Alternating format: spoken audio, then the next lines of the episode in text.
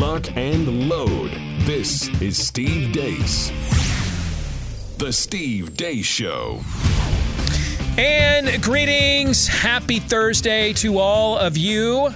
Thank you for tuning in here today, live and on demand on Blaze TV, radio, and podcast. I am Steve Deace. He is Todd Erzen, and he is Aaron McIntire. You are you. Let us know what you think about what we think via the stevedeace.com inbox, which you can access by emailing the show, steve at stevedeace.com. D E A C E is how to spell the last name. You can also like us on Facebook, follow us on Twitter at Steve Deace Show, at least for now. I think all of us are on some measure of borrowed time on those platforms. So just go to the places that don't try to censor us, that uh, are not necessarily in the back pocket of the regime. MeWe, Parler, Gab, and Gettr. Look for Steve Deace or Steve Deace Show on each of those platforms in the case of Gettr. Uh, you can also go to rumble.com slash Steve Deace Show as well to get clips of the show that are not censored and free to watch at rumble.com slash Steve Deace Show. Uh, I'm heading out of here right after the show. Uh, heading down to Texas, we've got some uh, final shooting to do for the movie this weekend. Uh, and it will be within somewhat of a proximity to where the blaze is located. So I figured why not just go down there, kill two birds with one stone. So tomorrow I'll be doing the show from down there. You guys will be up here. Saturday, it is going to be 67 degrees in the Dallas Fort Worth area. And I know this sounds this is going to sound weird to probably a lot of you. I cannot tell you how much I'm looking forward to getting up on Saturday. Grabbing like an hour and a half long podcast or a couple of them and going on like a five plus mile walk in that weather. Even the, the fact that that is an option to me this weekend kind of cheers me up a little bit. You know what I'm saying? Oh, well, I was there with you, so I know yeah, exactly. So you know, because we were there at this time last year, and I, I got up one of those mornings and yes, did that. Did. Yeah, just to just to again like Rusty and Mask, the sun shining on my face. Yes. All right. Uh, we want to introduce you to a brand new partner here on the program because it is literally a matter of life or death. I cannot tell you how many uh, emails, requests we have gotten on this show look for people looking for those who will properly treat them with COVID 19, or at least be willing to treat them whatsoever. Uh, there is a new option. We've given you so many uh, over the last uh, year now. There's a brand new option we want to tell you about mygotodoc.com. Mygotodoc, all one word, M Y G O T O D O C. Mygotodoc.com. All right, this is an excellent opportunity with Dr. Syed Haider. Uh, he has treated over 40,000 COVID patients, over 40,000 with zero deaths. Treating COVID, that's all that he does. That's all he does is treat COVID and COVID patients, and he's treated over 40,000 of them. Third, and and this is this is the this is a key aspect here because we've been able to connect you to several uh, doctors around the country that I've gotten to know that are also doing great work. But the full integrative process, where if they do prescribe hydroxy or ivermectin, and now they're trying to go after budesonide and some of these other things as well. Um, sometimes you can't get those filled, right? That's why we had to launch a federal mm-hmm. lawsuit against Walmart and Target. Uh, they can connect you uh, to pharmacies that around the country that they are connected with there that can do that for you. So one stop, get it all done, get the treatments you need, and then directly how you can get the prescriptions that you may need as well. All right. MyGoToDoc.com. You can make that a key source for you uh, in the battle against COVID 19. All right. MyGoToDoc. That's where you want to go. MyGoToDoc.com. All right. Coming up on the show today, speaking of doctors. Theology Thursday, we will continue our look that we began last week at Scott Atlas's new book, A Plague Upon Our House, because this year we want to study the enemy. We're going to study the spirit of the age. How does it behave? What does it do? And then what tactics are effective against this? And I can tell you right now, I'm already I'm only 3 chapters into this puppy. This Atlas book is going to show us be a, be a great tool in showing us what tactics do not work against the enemy. I'm either going to have to stop reading this, guys, or you're going to have to collect bail money. That will be our next tax deductible endeavor here on the program. Bail Steve out. Okay, I, I'm, I'm like, wow, and uh, we've not even. You know what? I don't want to spoil it. We'll just we'll talk about it next hour because we're not even to the parts in the book yet where he's going to even confront the other side. And already, already, I'm like, Zen now, Zen now. All right. Because I want to fire up the iced tea. Mama's got to die tonight reading some of this stuff. Okay. So we will get to it uh, next hour. Also, three non political questions coming your way. Um, at the bottom of this hour, good friend of the show and a guy who has been an, uh, just an incredibly valuable resource in the fight against COVID. Stan Ian Miller is going to join us. And a lot of the charts and stuff that uh, people like me have been able to share with you over these last 23 months, he has either inspired or flat out was responsible for constructing them. He's got a brand new book out, Unmasking the Mask Holes. We will talk to him about that coming up at the bottom of this hour. But before we begin all of that, here is Aaron's rundown of what happened while we were away. What happened while we were away brought to you by Dr. Fauci comes for your kids yet again. And the original data that was put forth, it looked like the dose and the regimen for the children who were six months to 24 months worked well. But it turned out that the other dose, namely the other group from 24 months to four years, did not yet reach the level of non inferiority. So the studies are continued. It looks like it will be a three dose regimen. In completely unrelated news, here's Project Veritas again with a whistleblower from New York. The saline solution, what color is the top?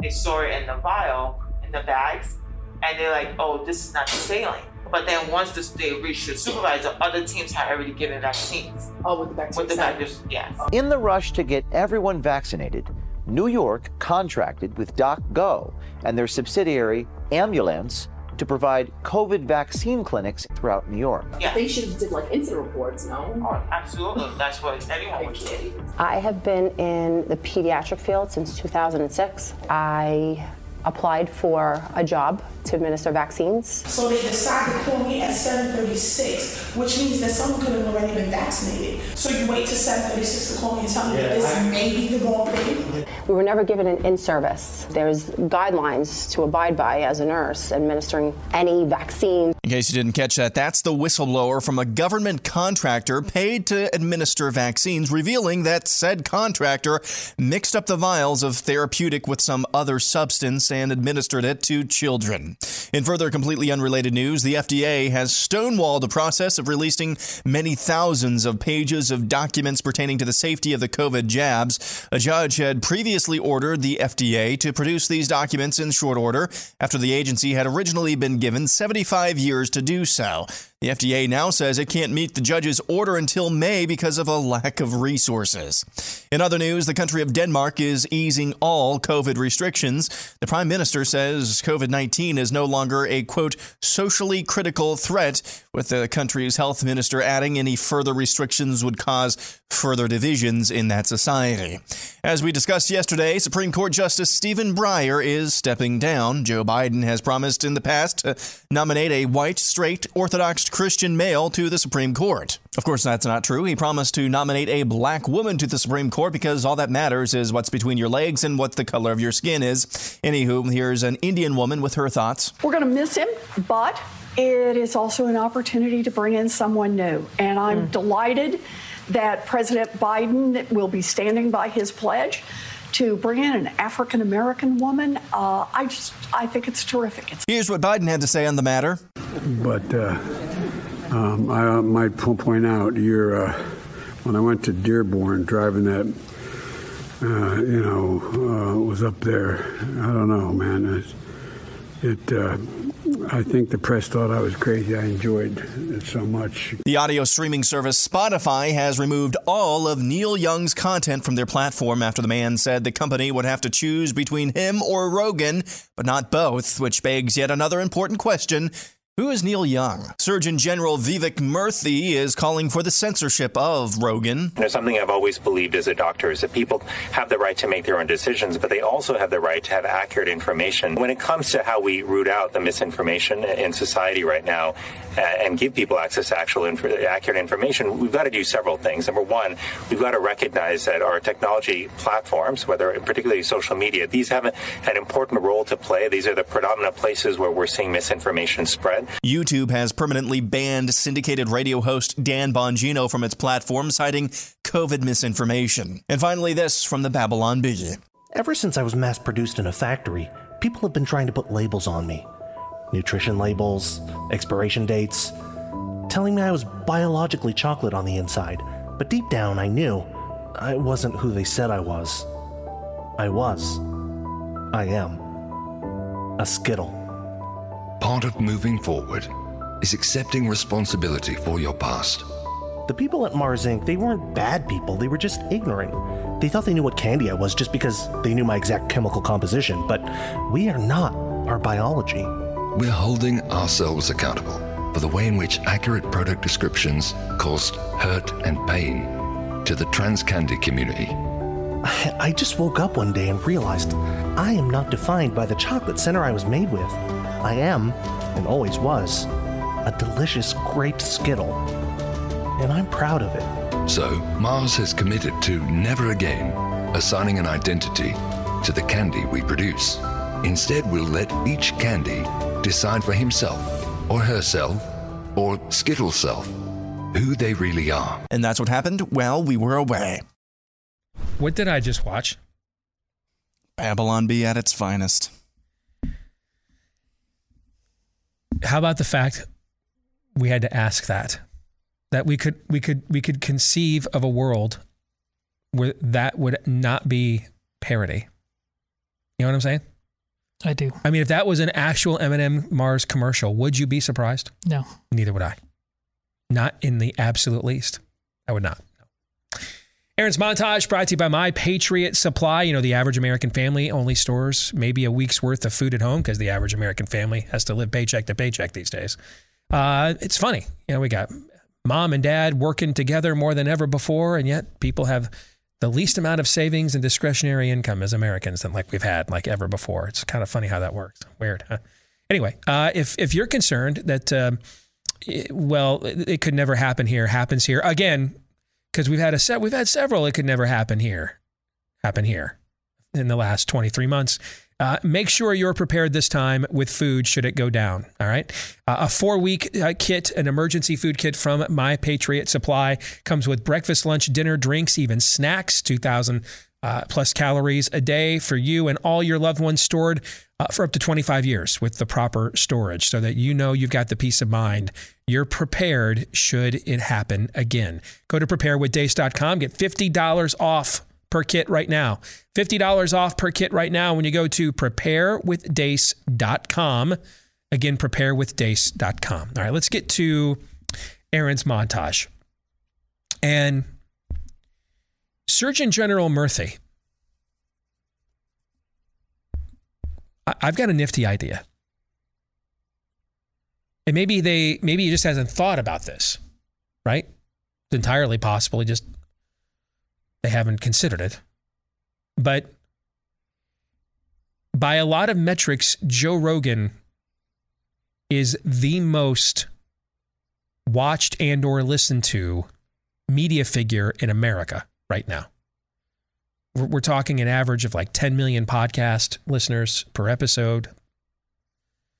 I mean, that, that, that clip of, of Surgeon General Murthy was on MSNBC, right? I mean, I, I, I think it's entirely possible that on many days of the week, Joe Rogan has 10 times the audience that MSNBC has. 10 times.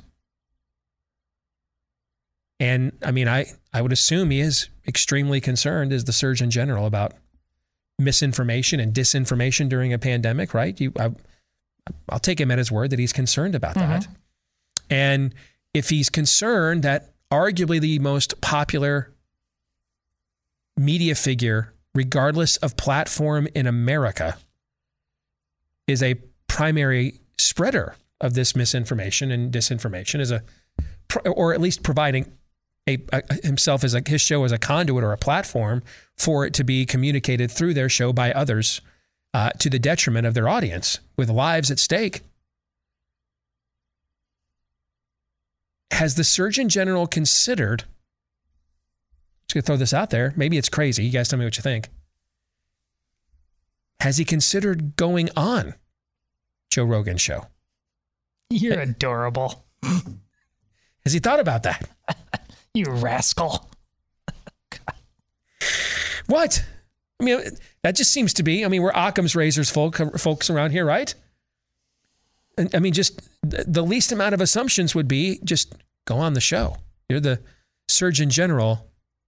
Joe Rogan thinks cannabis is a food group. Okay. So just go on his show and correct it. How hard can that be?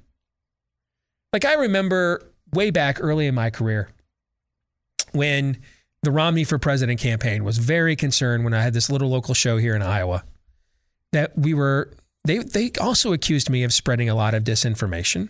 And and the disinformation they accused me of spreading by the way was actual audio and video clips of their candidate in his own words essentially being on the wrong end of every issue that we would care about.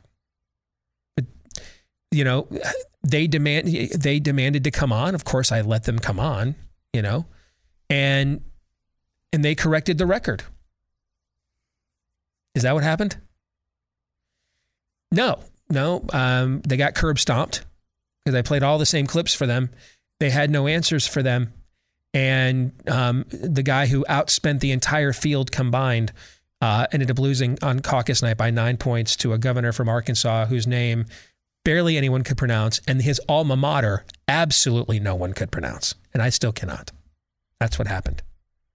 So do you think that could be why? So here, here's a you know a uh, a very very wealthy man with his own financial empire, ran the Olympics, and he got pimp slapped by a community college uh, flunky in Des Moines, Iowa, because I was the one telling the truth and he was not, because he really got pimp slapped by the truth, right? That's Willard lost to the truth in Iowa, not to me, right? Is it possible, therefore, that the tatted up uh, cannabis is a fifth food group talk show host known as Joe Rogan might be able to do the exact same thing to Surgeon General Murthy because he's telling the truth and Murthy's the one lying. And maybe that's why. That's why they haven't gone on Mr. Rogan's show. Thoughts? Well, of course, but probably the most important thing is that Pfizer isn't a sponsor of Joe Rogan. Mm. Or Lockheed Martin. I know. I know. Politico running a headline the other day, beating the beating the drums of war for with Russia over Ukraine, and then it says at the top, brought to you by Lockheed Martin. But this is that's not that wasn't the Babylon Bee. That was real friggin' life that happened and I had the same reaction when I first saw it. I did not post it at all, and then Aaron brought it up because I thought it was the M&M commercial. I couldn't tell if it was real or not. No, we we it was real. I it, click on the link and on a given day, I don't. I used to, I, I, you know, I used to say on the show all the time when I grew up, I want to work at the Babylon Bee. I'm not sure that's true anymore. You know how freaking hard that job is right now. Seriously, you know how hard it is to come up with stuff that that hasn't that's not happening. It's like the didn't the producers at, at Black Mirror say they weren't going to do another season in 2020 because of, uh, of, of, what was going on in real life. It just it just seemed like uh, overkill to come up with more of, of those kinds of storylines since that's where we were living now. We're Black Mirror episodes. That's why you call them Black Mirror updates, yes. right? Okay. So there's a very simple solution to this the Surgeon General of the United States can just go on a show with a much larger audience. And by the way, guys, this is not like some massive right wing audience. Rogan himself is probably a little surprised in the last few years to have discovered, similar to a Bill Maher, who was talking the other day about he's shocked to see the amount of right wingers that are now sharing his content. All right.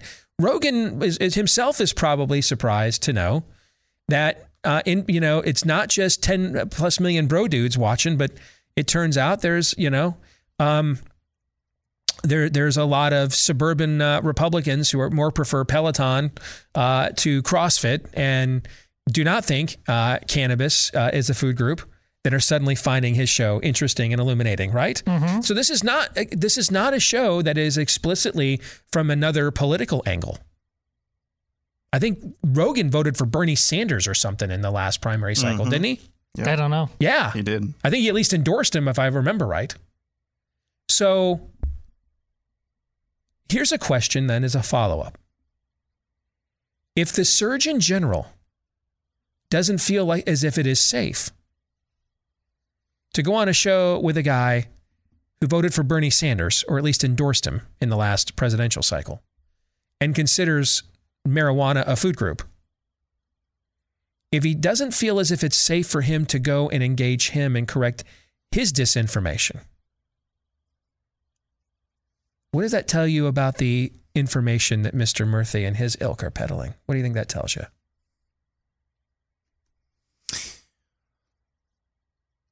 They need 75 years to release the uh, safety Well, I'm information. good- I'm- yeah, I'm going there next. But yeah, what does that tell you? That brings me to where I was going to go Sorry. next. That's all right. Great minds think alike. It's fine. Why why are they so hesitant to show us what's in these jabs that are not vaccines? Why? It seems to me all, and I mean all, of the potential answers to that question are bad. All of them are. They all are.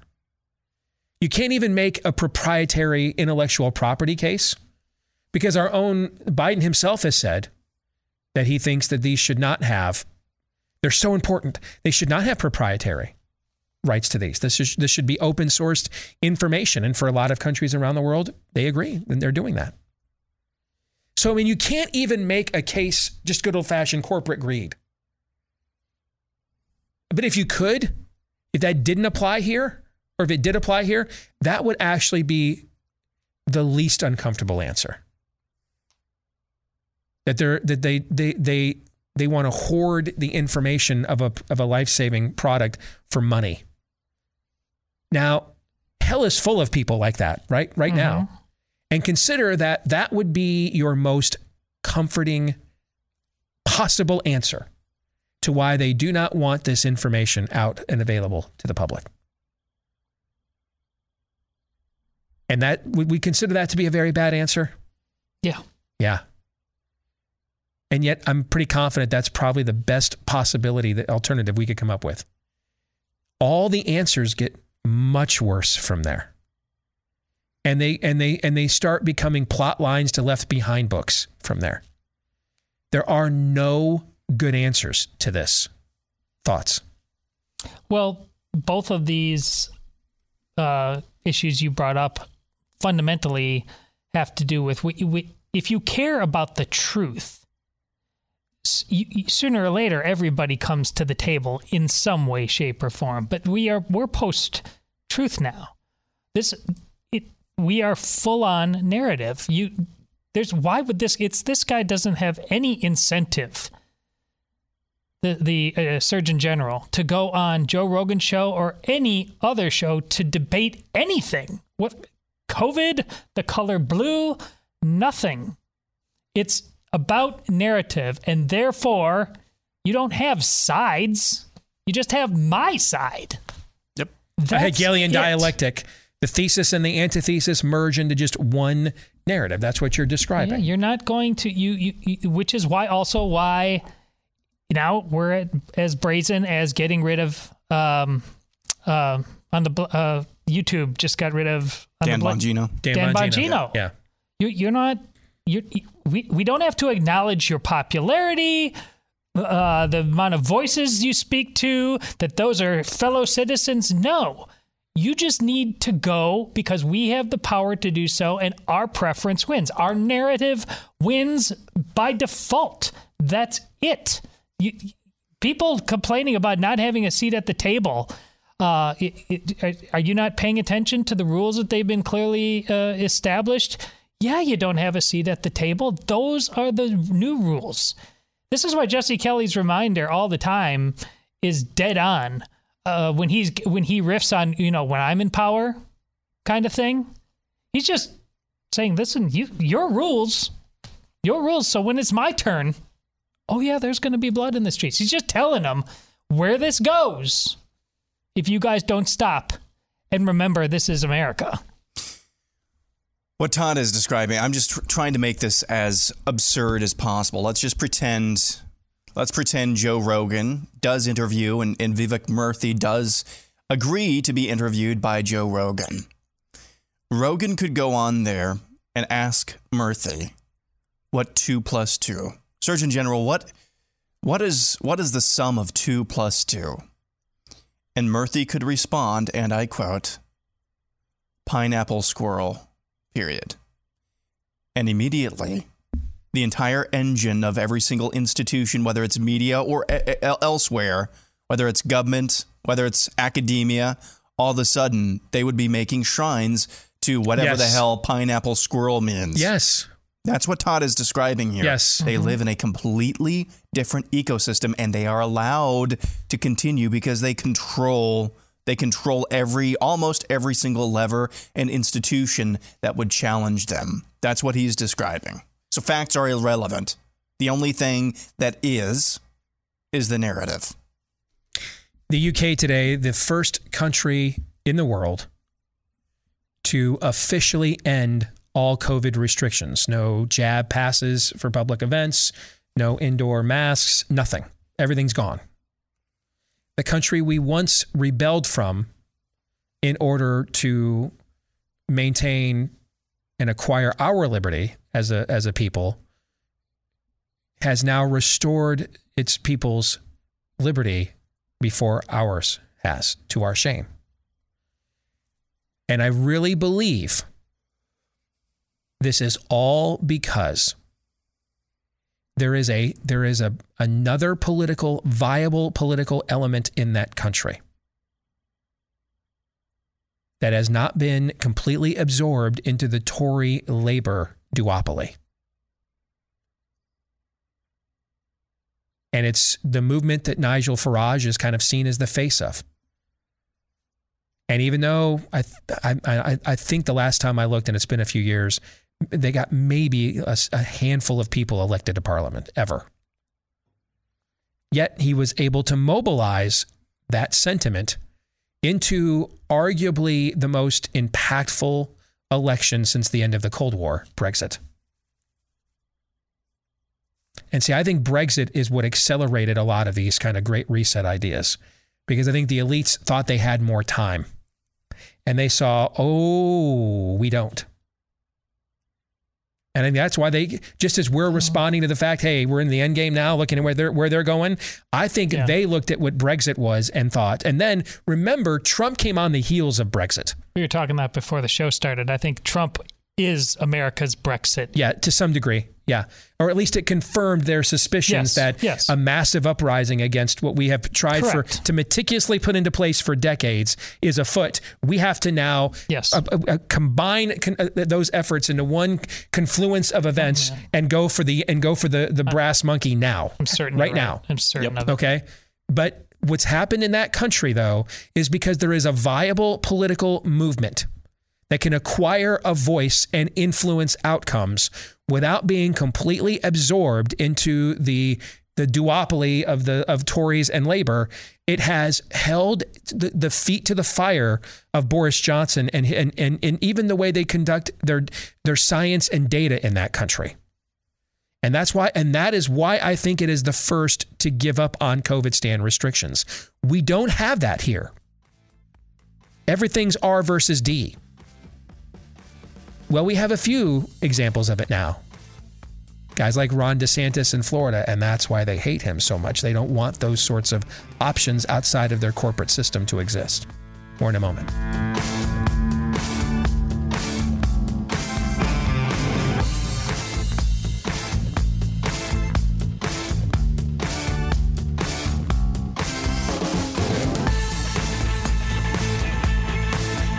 Yeah, for guys, hair loss can be a sensitive subject.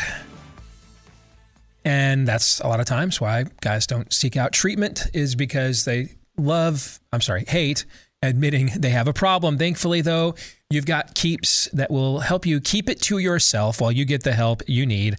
All of it online. One of their licensed physicians will give you the recommended treatment unique for you. You'll get access to that person for an entire year anytime you need it as well. Uh, and then you get the generic versions of the uh, leading hair loss uh, products out there. So you save money off the top with that. And then they give you a big discount to get you started on your first order, half off when you go to keeps.com slash grow. All of it done online, delivered right to your door. So you can keep it uh, just between you and your hair. Uh, and get the treatment that you're looking for at Keeps, K E E P S, for keeps.com slash grow. Again, half off your first order to get you started today at keeps.com slash grow. The name of the book is Unmasked, the global failure of COVID mask mandates. It's got a fairly impressive uh, slate of endorsements at the front Clay Travis, Thomas Woods, Ann Coulter. Uh, apparently, they needed one more, so yours truly is in there as well. Uh, Ian Miller has been one of the most indispensable weapons against COVID, Stan, these last 23 months. And he joins us now on the show. It's good to see you again, Ian. How are you? I'm great. Thanks so much for having me back.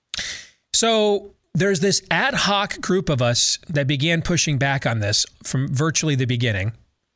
And most of us did not know each other and just and come from varying backgrounds and things of that nature. I, I mean, um, I was talking last segment, Todd. We were re- reminiscing about my famous intra-party wars with the Romney presidential campaign mm-hmm. and Justin Hart, who's one of the f- very first pushback uh, uh, pushbackers against COVID stand. He was a data guy on that on that campaign, right?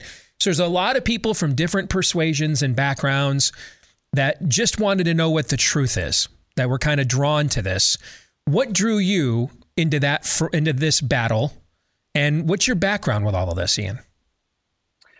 Well, I think what drew me into it was really um, I wanted to see the impact myself. You know all these things that we were doing all these changes were having huge societal impacts and we were closing everything. And i wanted to see you know is it making a difference? And being in california obviously there's been few places that have done more to try to stop covid than california and it was pretty obvious in the summer that it wasn't really having an impact um, you know and i i do a lot of in my daily job i had done a lot of kind of analysis and, and data analysis and it was uh, so it kind of led me into that path of looking and saying, okay, well, we did all this, and then what have been the results afterwards? Um, and it was pretty obvious, even by early 2020, that it really wasn't having any impact. So you go from that to to literally becoming a menace to society with what you have done. And and I say that as a compliment. And and it goes to show the accuracy of your work that it has survived on these platforms for as long as it has. Uh, and people have asked me how come I've survived when several others that are even were kind of in this ad hoc group have been banned. I think there's a couple things for me. One is I'm associated with a very large platform in the Blaze.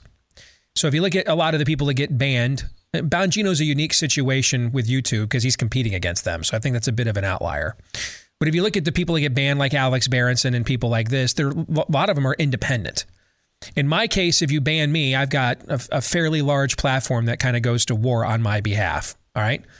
The other thing, though, is I try not to make um, conclusions with the data I present beyond what conclusions that data draws, if that makes sense. Like I, I don't try to say this will now happen because of this.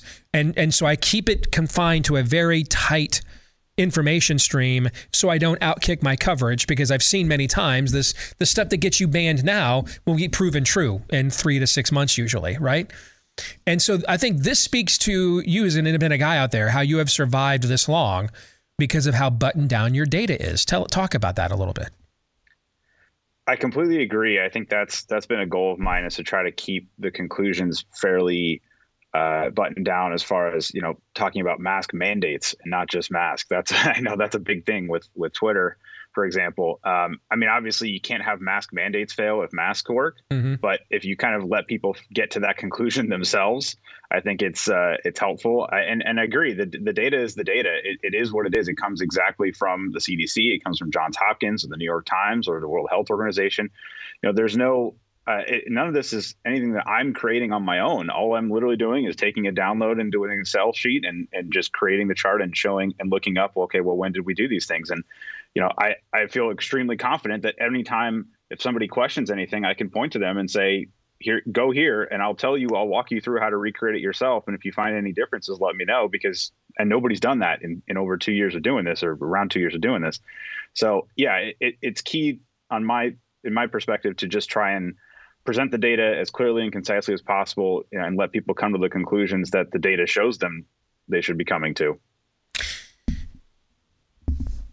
Were you surprised that this that the that the despite all the hype, the adulation, the genuflection, the religious reverence, almost as if the mask was a totem, as, as, as a is a religious idol of some kind of you know, mystical, occultic, pagan religion of, of old, were you surprised at their overall systemic failure from a policy perspective everywhere?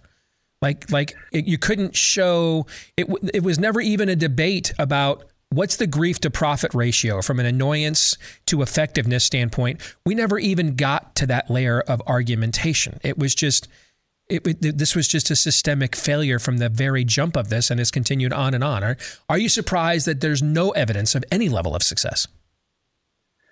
A little bit, especially early on, I would say I was because in theory, you know, with somebody from the outside, it could kind of make sense. Sure. Know, in theory, of wearing a mask. Hey, I remember but, these, these guys will tell you, Ian, the first month of this of the shutdowns, 2020, yeah. I was on here arguing, hey, they wear masks in Asia. Why don't we just keep everything open, but we'll wear masks and and and therefore we don't have to, you know, destroy our way of life. And then I got emailed before I even got into really looking at masks. I got emailed 80 studies from the last 10 years of every flu and every other airborne or respiratory virus outbreak that showed they were complete failures, which is why we didn't wear them every flu season our entire lives.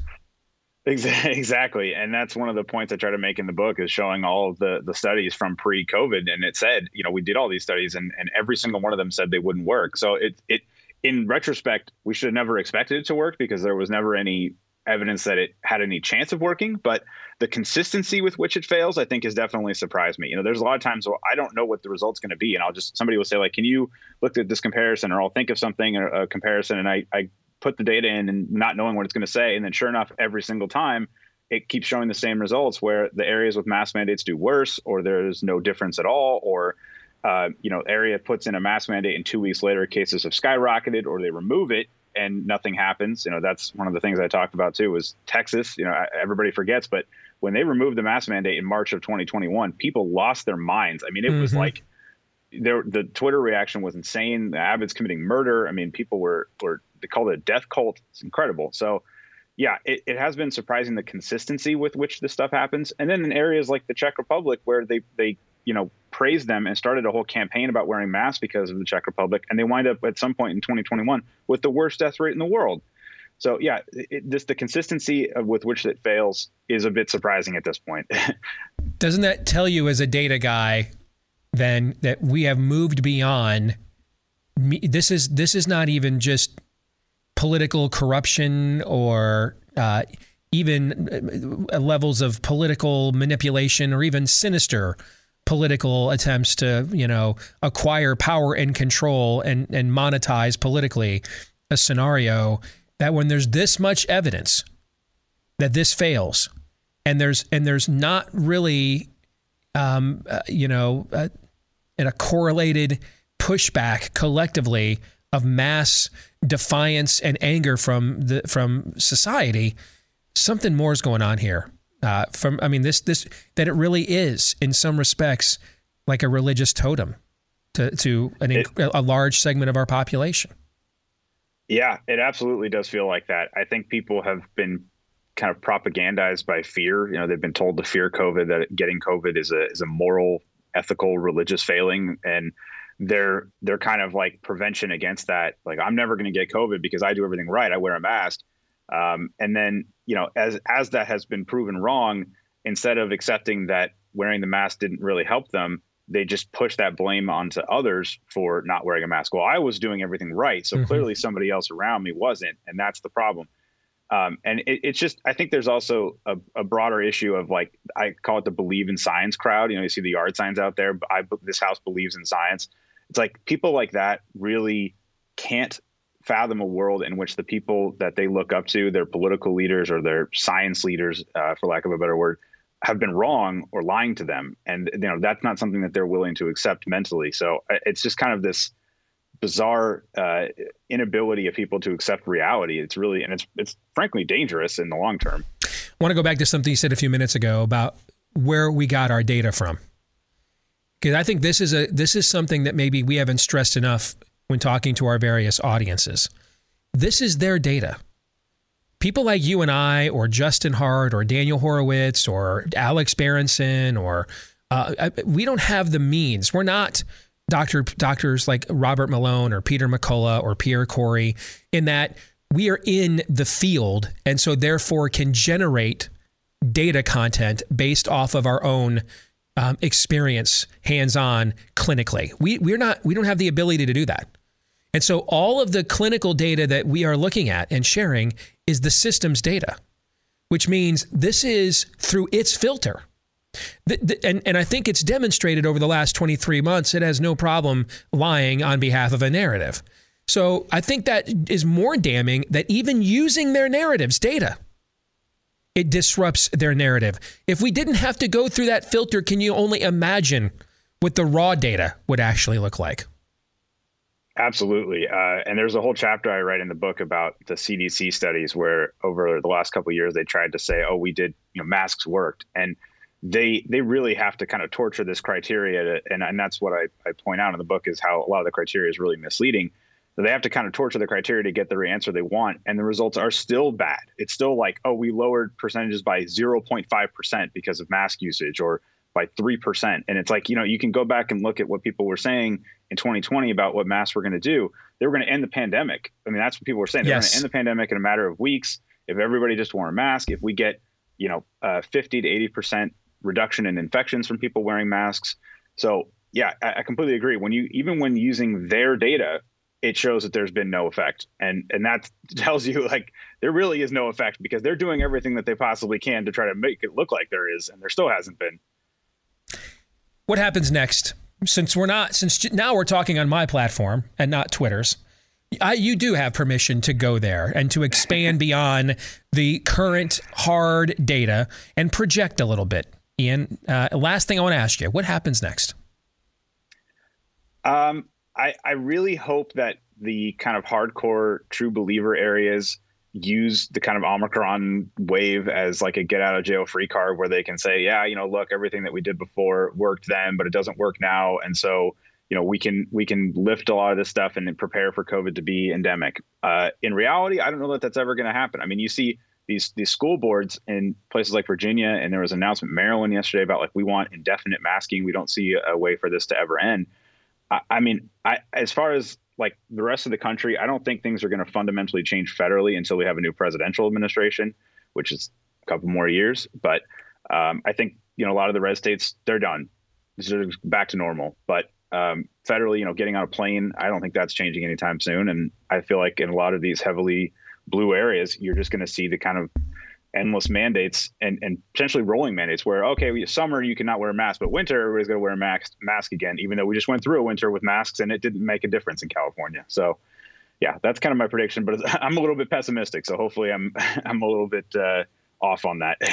I can't imagine how you could possibly have a pessimistic outlook having lived through the last 22 and a half months uh, the name of the book, Unmasked, The Global Failure of COVID Mask Mandates from Ian Miller. He, brother, you have been a secret weapon uh, for people like me.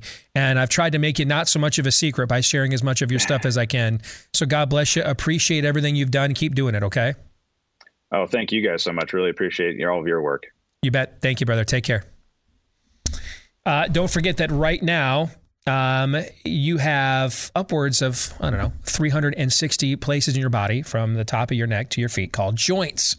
And it's within these places, not of the Joe Rogan variety, uh, the joints that you have within your musculature. Uh, and within these places can seep this annoying little thing that can become a big thing called inflammation, and it can cause chronic pain, uh, soreness, stiffness, achiness. If that's you, you're looking for an all natural anti inflammatory backed by a few decades of clinical research in the last couple of years of my daily usage called Omega XL. All right. And I can personally attest to its effectiveness. And right now, they want to offer you buy one, get one free when you go to omegaxl.com slash Steve if you want to try it today or go back and try it again. omegaxl.com slash Steve is where you can go for that buy one, get one free, or you can give them a call at 800 844 4888. Any feedback on the conversation we just had with Ian Miller?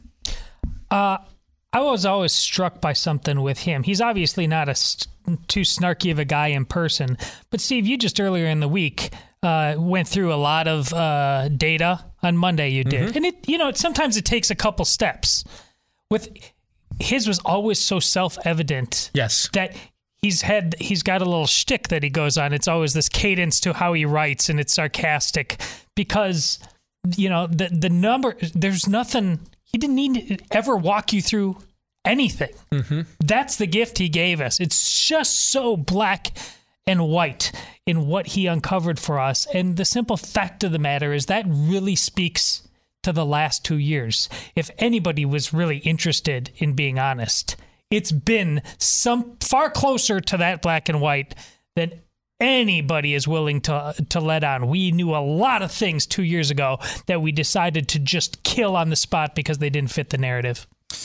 Just quickly, the, the thing that he said towards the end of the conversation, talking about the, the mask as a religious talisman, the, the, the people who most love their masks. This gave me the creeps.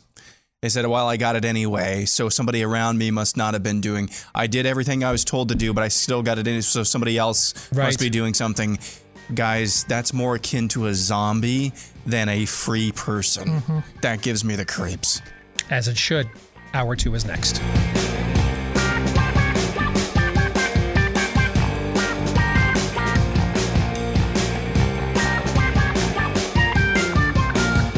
With hour two, live and on demand here on Blaze TV, radio, and podcast. Steve Deace here with Aaron McIntire, Todd Erzen, and all of you.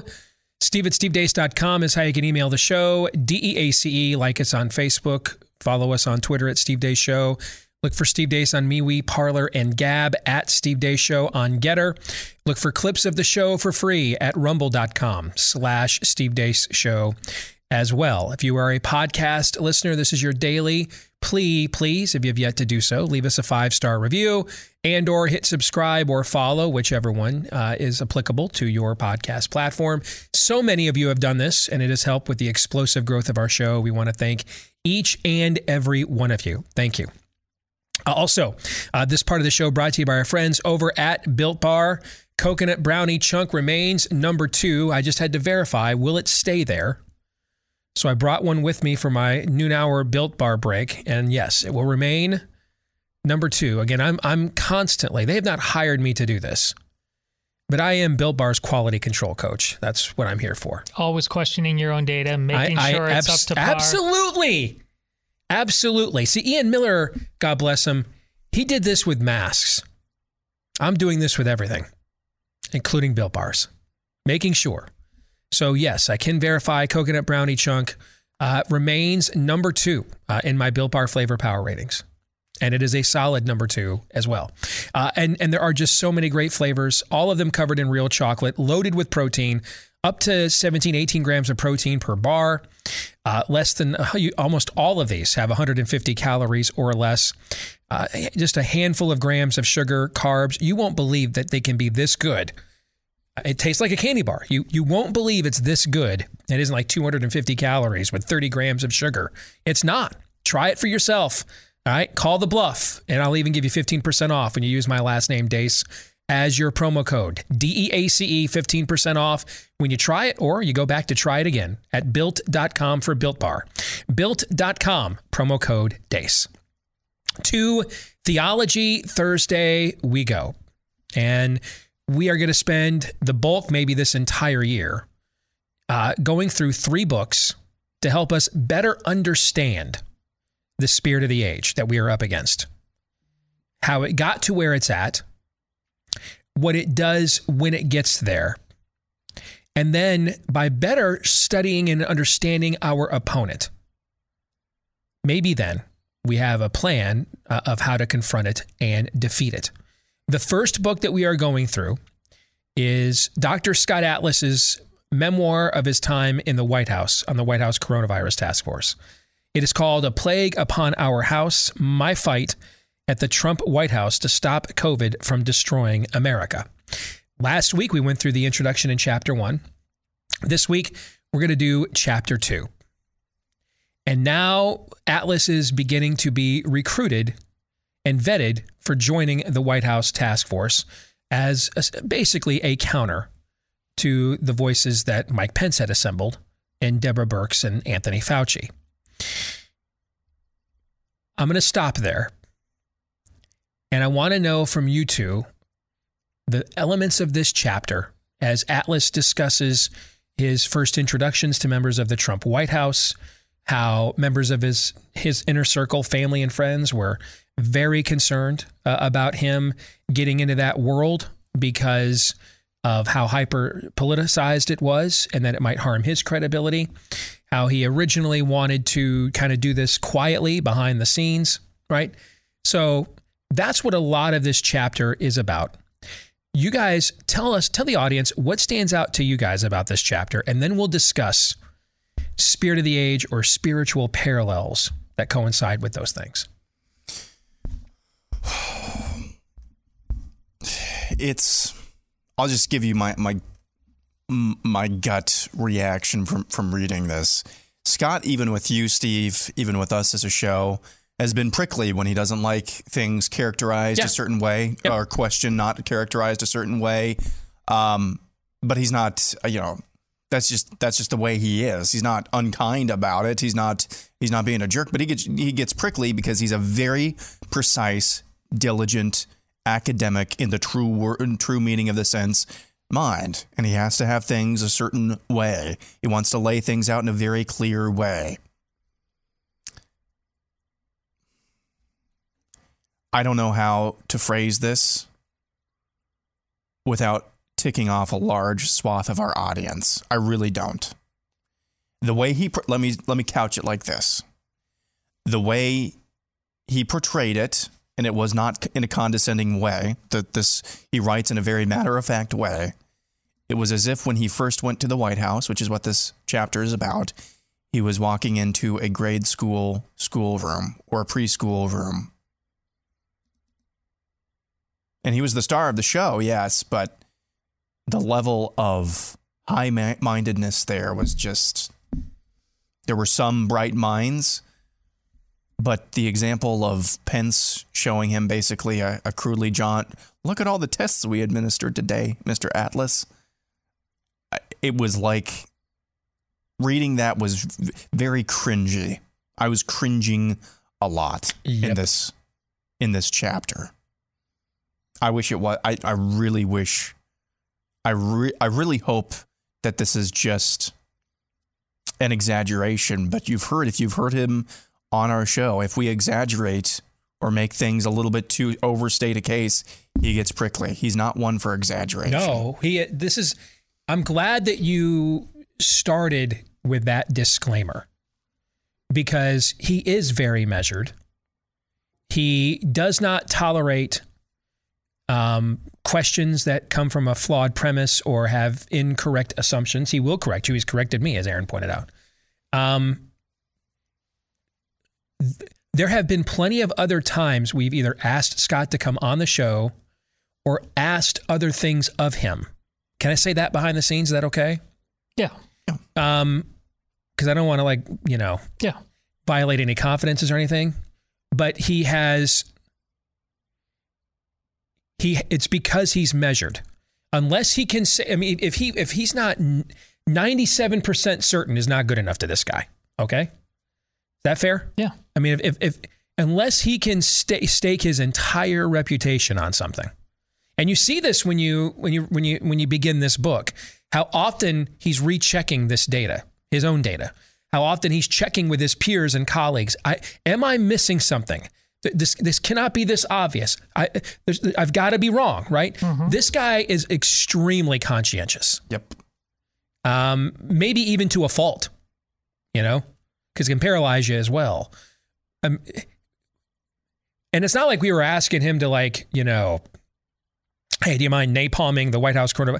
If it, no, like anything that that required any level of projection or calculation like remember we used to diagram sentences when we were kids right and if the sentence got too long there'd be you know off branches and offshoots and corollaries to the main subject predicate period right scott atlas does not do any offshoots we can tell you having dealt with him numerous times over the last couple of years he doesn't do offshoots doesn't do off branches right doesn't take detours doesn't fantasticize doesn't do any of that man I mean, there there is a certain Joe Friday, just the facts man to this guy. Yep. It is subject. His his sentences are easy to, to diagram. He is he is a medical Ernest Hemingway. Very short, choppy sentences. There is no pontification into the ethereal, even based on hardcore data. There's just uh, it's two plus two because um, and we just added up the amount of pieces we had before was two. We added two, got to four. That's my answer. That, that's kind of how the guy rolls. And he's very aware of how politicized this has all been. We can also tell you that from behind the scenes. He's very aware of how politicized this has all been. And that has caused him to be even more buttoned down about things. Um, he has been offered opportunities on shows like this, and I'm sure bigger shows, to have the kinds of conversations in hindsight after his experience that are going on in this book. And he turned them all down. And it wasn't, this isn't like some New York Times bestseller or something. I'm sure it has some level of success to it. That's not why he would have done that. I'll just wait till my book. No, it's nope. I'm not saying anything until I write a book put it all down where I control the entire narrative around it. I mean, I, uh, the point we're trying to make here is this guy is as no nonsense, no BS as we've encountered over the last few years on this show, regardless of subject matter from somebody with expertise. He just doesn't suffer foolishness gladly on like any level at all. Therefore, as Aaron, you just pointed out, I, I would be extremely confident, as I am, in taking his observations and assumptions. You know, we had the conversation with Ian Miller last hour about the data we've been using to debunk their narrative has been their own data this entire time. Mm-hmm. What would happen if we didn't have to go? What, what would the data look like raw, unfiltered by them? How bad do you think the data is then, right? Similarly, trust in, we all have a bias. We all have biases. We're humans. Scott Atlas's bias, you can trust it when it comes to his observations of setting the scene because this guy is extremely measured. Extremely.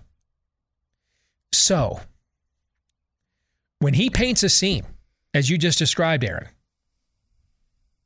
of a not very complex, thinking, organized White House ecosystem that he's entering into in the summer of 2020, very shallow. Uh, yes, very shallow. Surface level analysis. And look at who are the names he's talking to.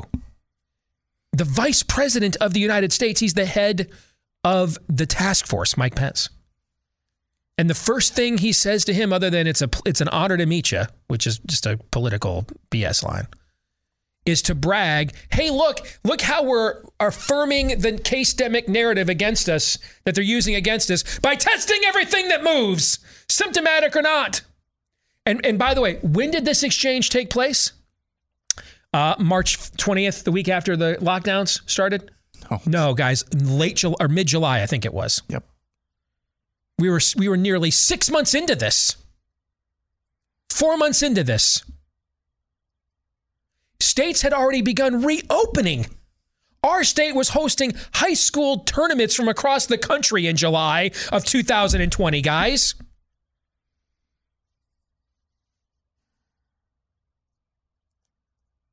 NFL training camps were open in July of 2020. And he walks in, and the first thing he hears from the vice president, who's the head of the task force, is what? Hey, man, we're still affirming the very narrative they're using to take us down in the entire country by testing everything that moves, symptomatic or not, with tests that turned out to not be reliable, by the way. From a spiritual sense, here's the, here's the lesson for us, I believe. We have to be sons of Issachar, man people that understand the signs of the times and what to do about them. Jesus chastises the religious leaders in his day. You guys know all these pinpoint things and codicils of, of Moses' law. Yeah, you, re- you don't know how to read the signs of the times. I'm out here healing, raising from the dead. It's just going on right in front of you and you're concerned about whether my true I, was really born in Nazareth or not. So you can trace back with the meticulous nature of the of the most pinpoint notions of your traditions when right in front of you is the fulfillment of your traditions. That's what he's saying to them. I am fulfilling your traditions right now in front of you. I'm doing it. I'm doing the stuff that you read priests and prophets and psalmists write about for thousands of years. I'm doing it now.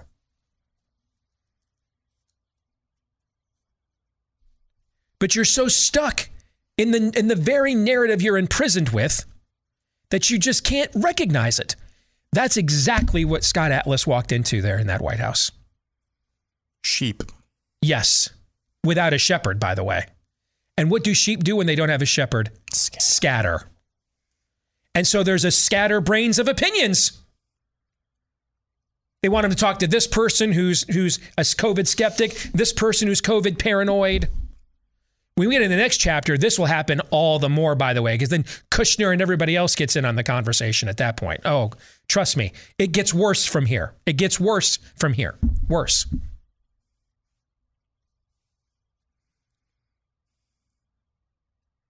What happened here and you see it right away,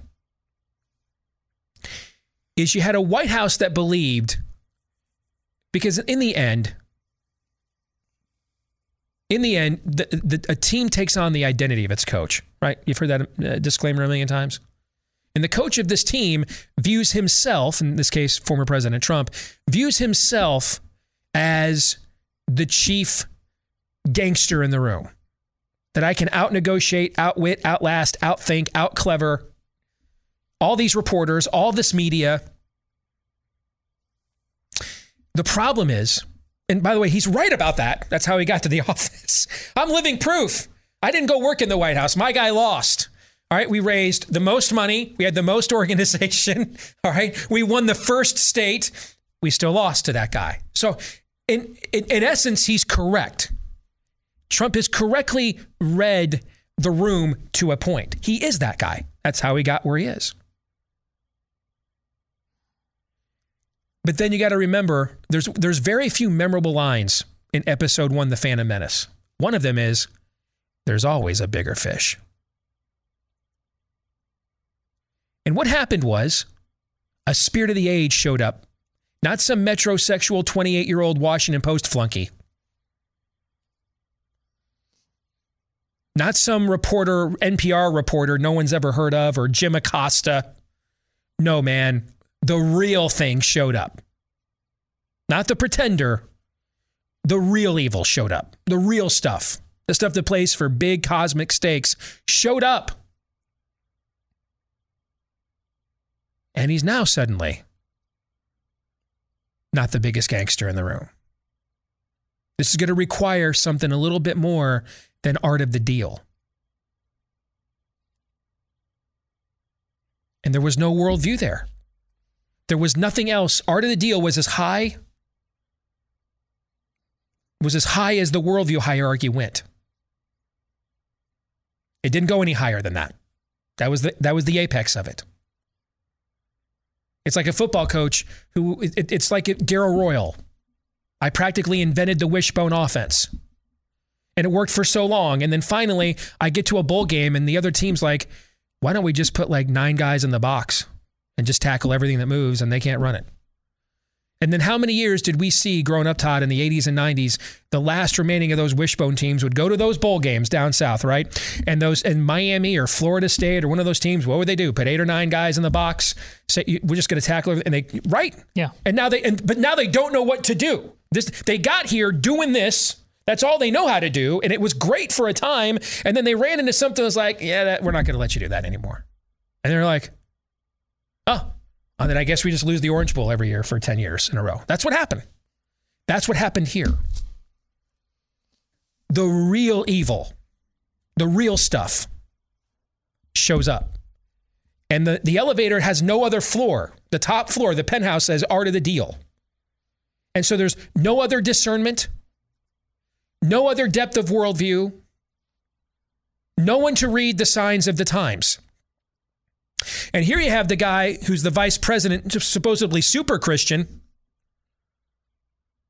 His worldview has already, he already demonstrated as governor, his worldview doesn't go any higher than that.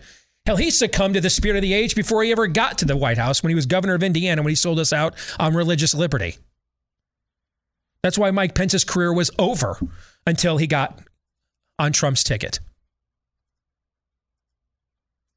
But there's what they brought this guy in Should I go there? I'm going to go there. This, what you see, this is King Zedekiah bringing Jeremiah in. Boy, we're in a pickle here, Jerry. Hezekiah is outside the city gate. We're totally surrounded. And I need, I need, I need, now it's time. We, we ignored all these prophets all this time that with their stupid message of repentance and everything else. We, we, we kind of need to hear one now. So, what's the plan and how are we making Israel great again?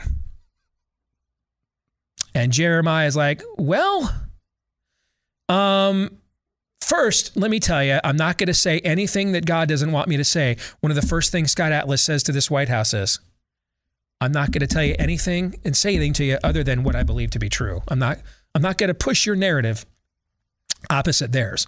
I just want to know what the truth is, and I'm going to tell the truth.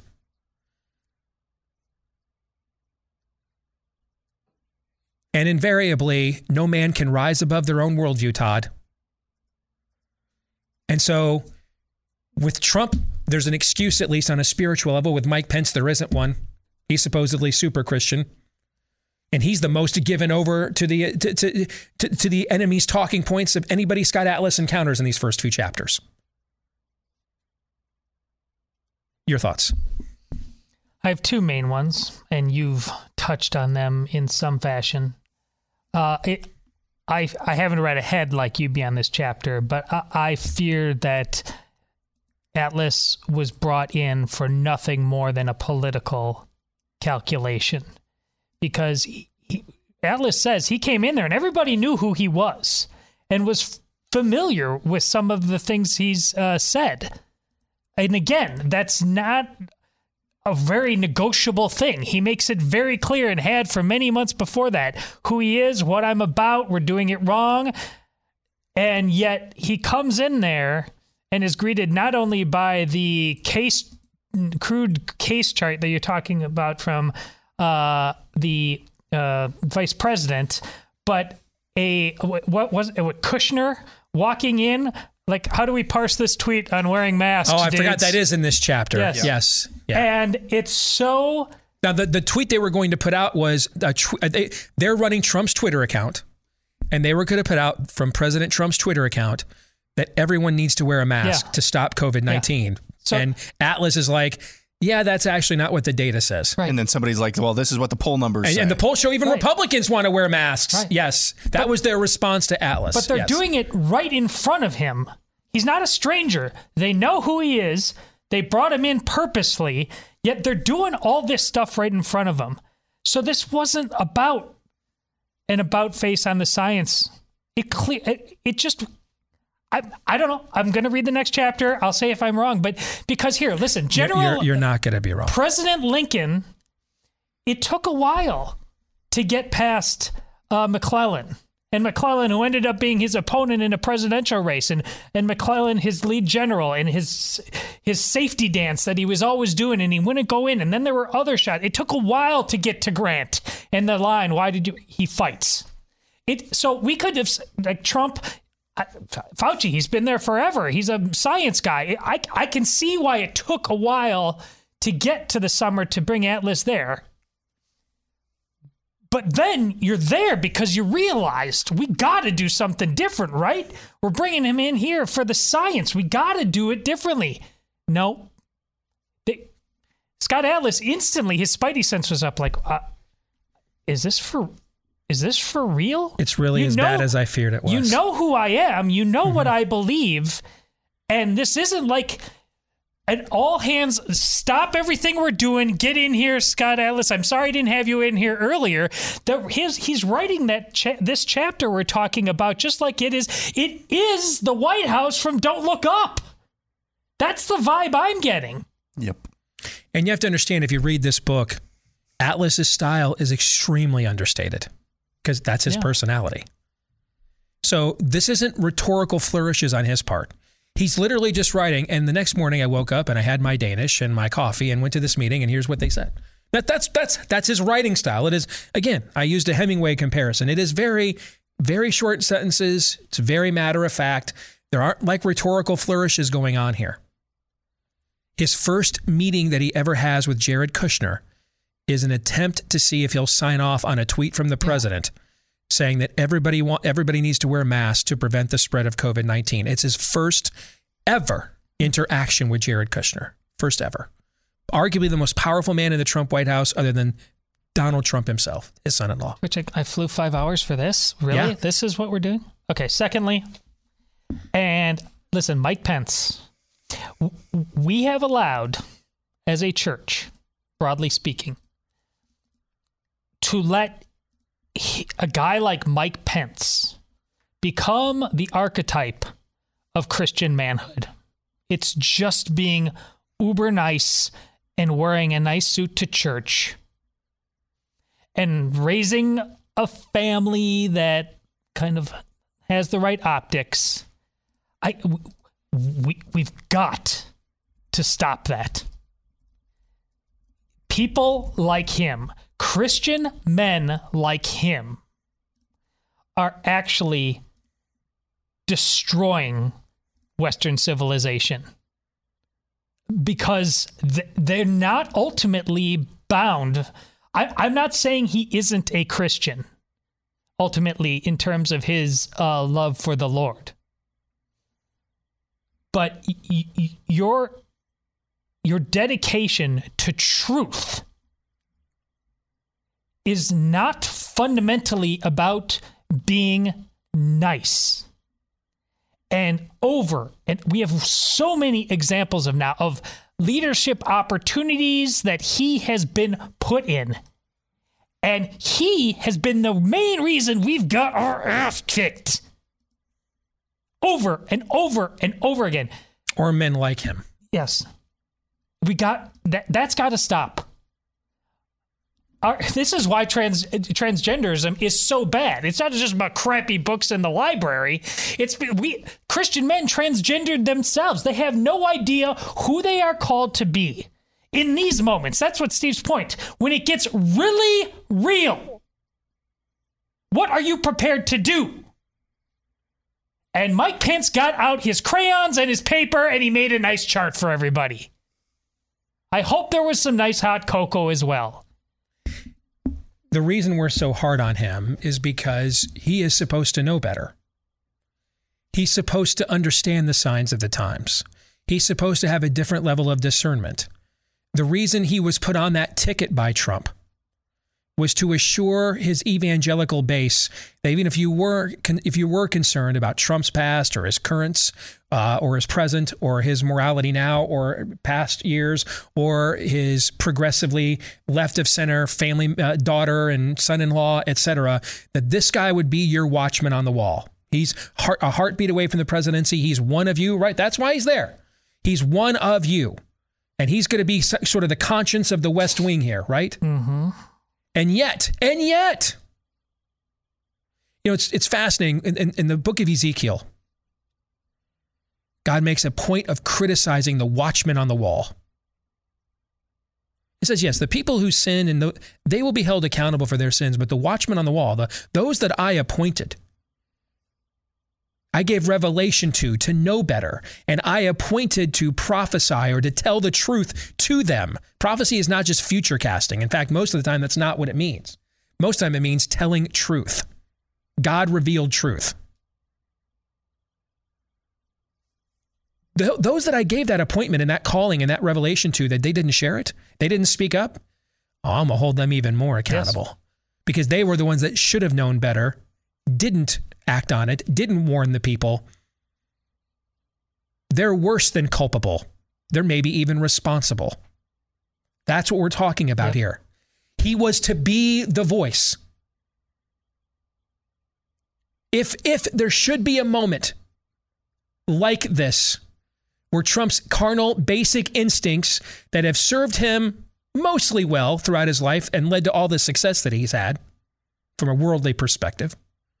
But should the presidency present a moment where, where he's, Trump's going to learn there's more to life than playing the game of survivor for 84 years? There's more than outwit, outlast, outplay. That sometimes real evil shows up. The real stuff. Not the fake stuff they're trying to emulate at the New York Times op ed page. The real McCoy. Lucky Lucifer himself shows up. You're there because you are like, oh, I know. Oh, that's why I'm here. I see. I recognize it. I get the game plan. Hey guys, listen up. Nope. Here's my color coded case demic chart. Aren't you proud? Aren't you proud that we're doing exactly what the enemy wanted us to do while saying we're killing grandma at the same time anyway? More in a moment.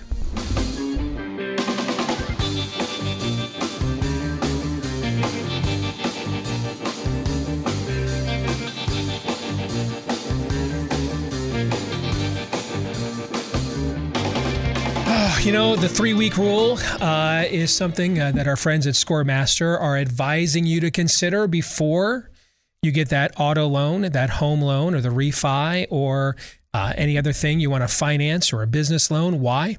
Because in about three weeks, the average Scoremaster user can raise their score about 60 points. How? Because Scoremaster puts the information that they have on you, I mean, they'll tell you your score and stuff, but why do you have that score? What, what specifically is the reason you have that score? And then what specifically or how specifically can you get to the score that you want, right? That sort of information empowers you as opposed to gives people power over you. And that's why you should have it. Scoremaster deems to give it to you. And I used Scoremaster last year to help get my credit score to a point that I could get an obscenely low interest rate for the refi of our home last fall. So if you want to give it a shot right now, it takes just about a minute to get started uh, and, and find out where you're at, how many must, how many more plus points you could get to when you go to scoremaster.com slash Steve. One more time, that is scoremaster.com slash Steve. Todd, before we uh, move on, you were talking last hour about the whole McClellan and Lincoln thing. Mm-hmm. And it jarred my memory. The first time I publicly called for Trump to remove Anthony Fauci. Yeah. In April of 2020, it was a column I wrote for The Blaze comparing Fauci to a McClellan. That this is not the kind of wartime general that you're looking for. Do you remember that? I'd completely. I vaguely do now, but I, had completely forgotten. I had completely forgotten about that. Those were simpler times. the idea that Fauci could just be this bad at this, and then we've learned 23 later, 23 months later, he's that good at this. He's just this good at this. yeah. It's time for three non-political questions. We all have questions. Who am I? Why am I here? Where am I going? Who am I? A search and a question of identity. Why am I here? A question of meaning and purpose. Where am I going? Question of destiny. Some better than others. What sort of morality or proto morality would you expect to find in a chimpanzee troop? Injecting some levity into the demise of Western civilization. It's three questions on The Steve Deace Show. Yes, on that note. A depressing note Fauci is not bad at this, he's just really good at it. Let's get stupid, gentlemen. So originally, As opposed to where we already were. Yes. So originally, Steve was actually going to uh, get out of here right after that uh, live read so he could catch his flight down to Dallas. And so uh, I didn't know. I, I did well. Things got rearranged, reshuffled, and now he's actually going to be with us for the rest of the show and the rest of overtime. But before I knew that, I prepared a six question segment of three questions because the number three identifies as the number six. Only three of them are actually questions. The other three I just designed to get Todd's gut reaction, which I find I find amusing uh, on the questions like I'm going to ask. I don't know if any of you will, but I'm a millennial and it's kind of all about me anyway. So, question number one. At least you own that. Yeah. Uh, question number one Why do golfers take an extra pair of socks when they hit the links? They do? I didn't know that they did. In case they get a hole in one. Question two Oh, God. Oh, What's boy. the biggest mistake Oh, you've made that actually turned out to be beneficial? After that joke, hiring you. Oh, but wait, there's more, ShamWow. The biggest mistake I made that turned out to be beneficial. Um, I'll st- I- I'll start. Yeah, you go first because it, it's not that I. It, it's just that I've made a ton of mistakes, so I, I'm trying to filter through all of them. But go ahead. I, I would forward. say, I would say, uh, I, and I'm, I just mean this as a general rule anymore. Most of the time, unless you're on scholarship or you have a very, very specific reason while you're going there, going to college is a mistake. It really is. If you're just going there to go to college, it's a mistake.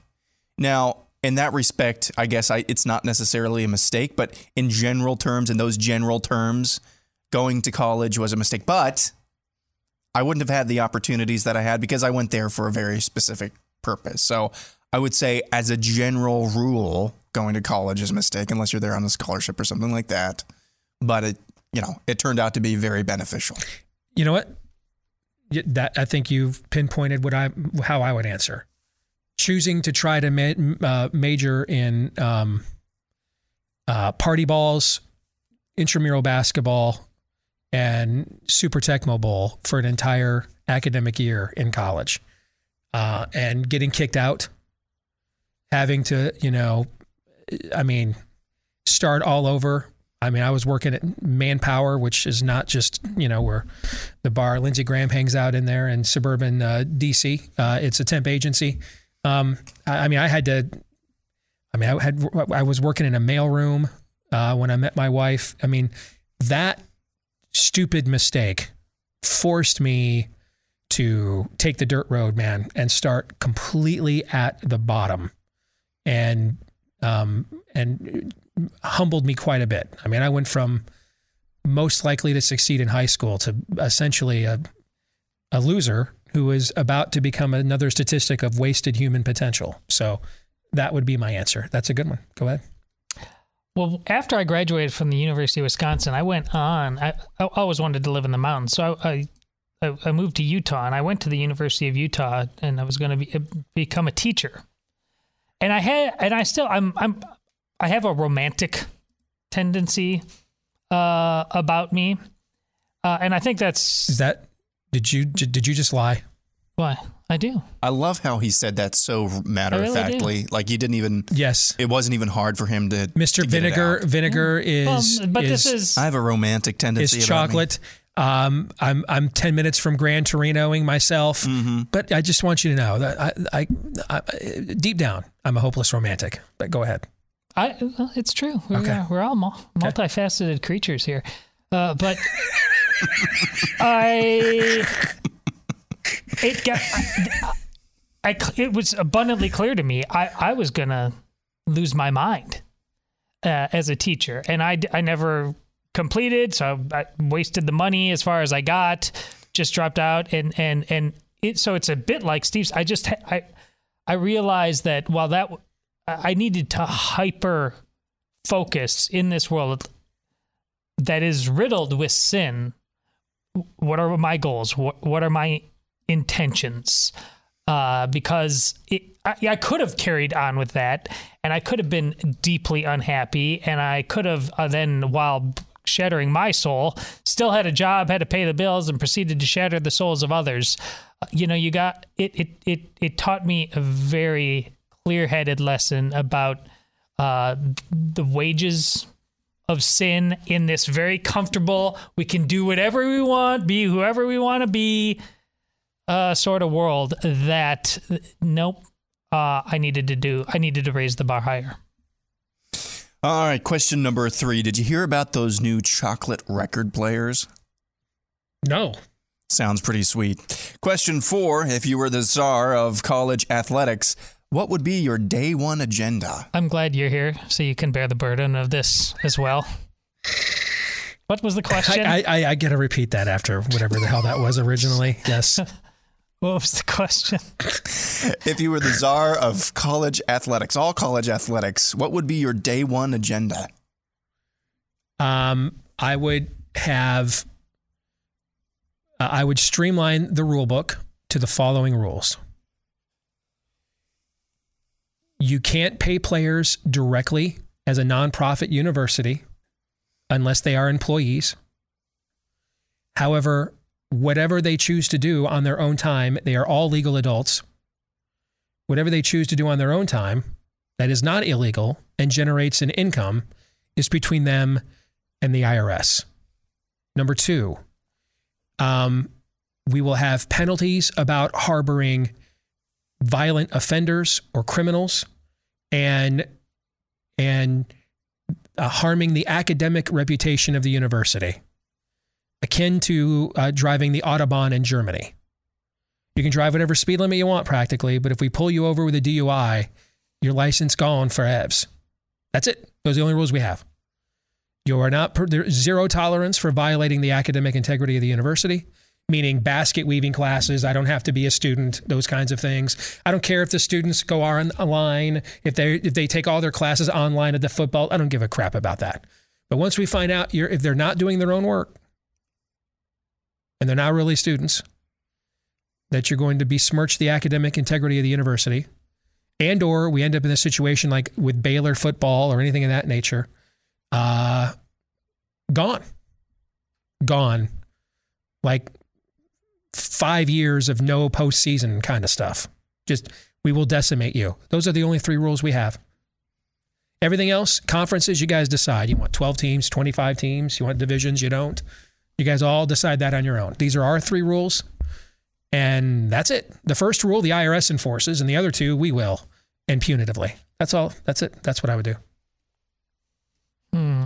Uh, this is being done uh, in some areas uh, to as an emphasis, but not as an out and out tithe. And I think I would make it mandatory that a certain percentage of your name, image, and likeness would have to be given uh, to uh, be part of or given to some sort of uh, charitable uh, organization.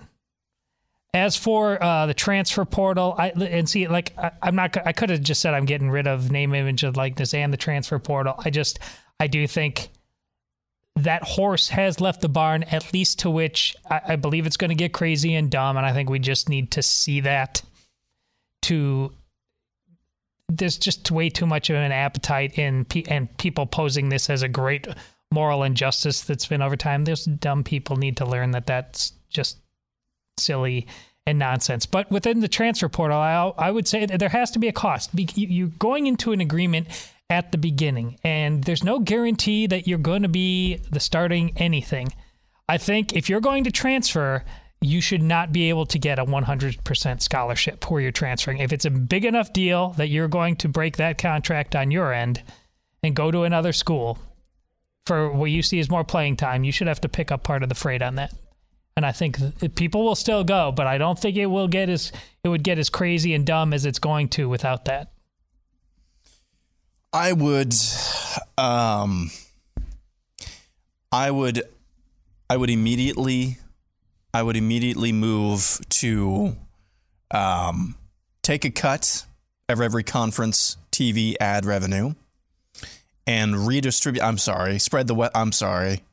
Um, I, I'm trying to make this in somewhat of a in somewhat of a fashion where teams that actually exceed expectations or get to a certain threshold have some sort of a bonus sitting at the end of the rainbow or at the end of the season there without making it into a salary cap situation like the NFL or uh, shared revenue like the NFL. I would devise a system like that that would be just completely probably doomed to fail. Um, secondly, I'd get rid of this transfer portal. So what I'm really telling you here is I would be a terrible czar of college football or college athletics. Uh, question five: Why couldn't the bicycle stand up by itself? Oh no. It was too tired.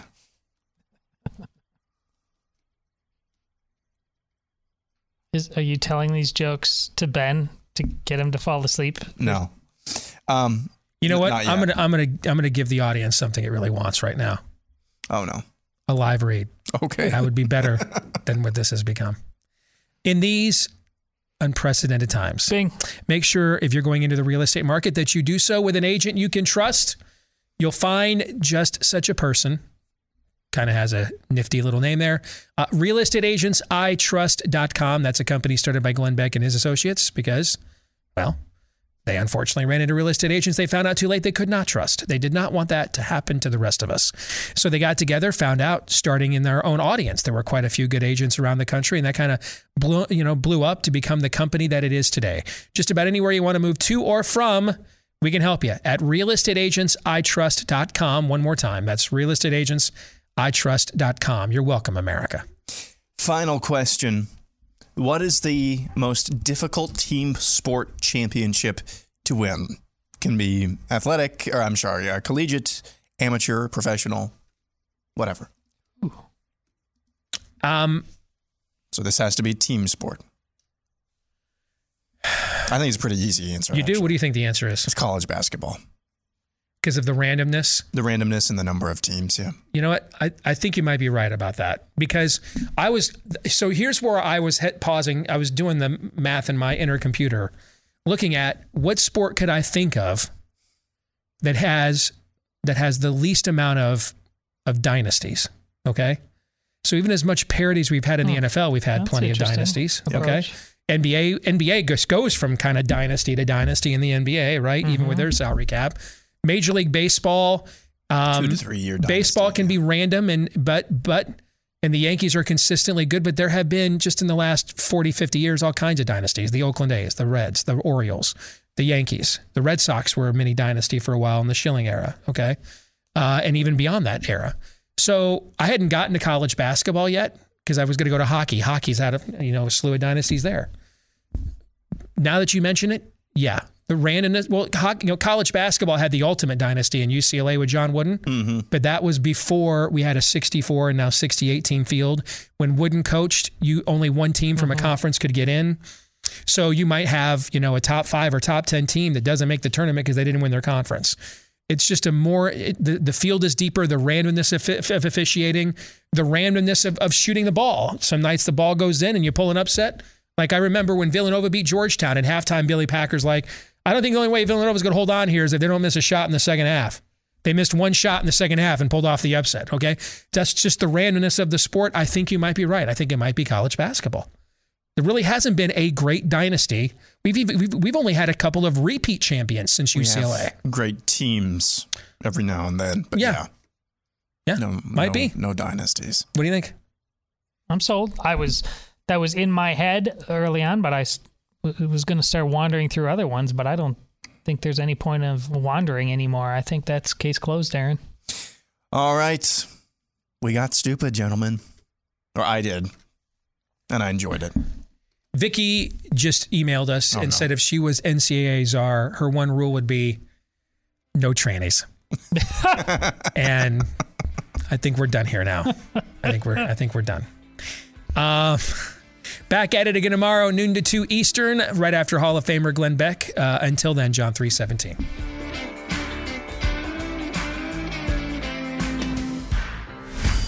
This is Steve Deace. on the Blaze Radio Network.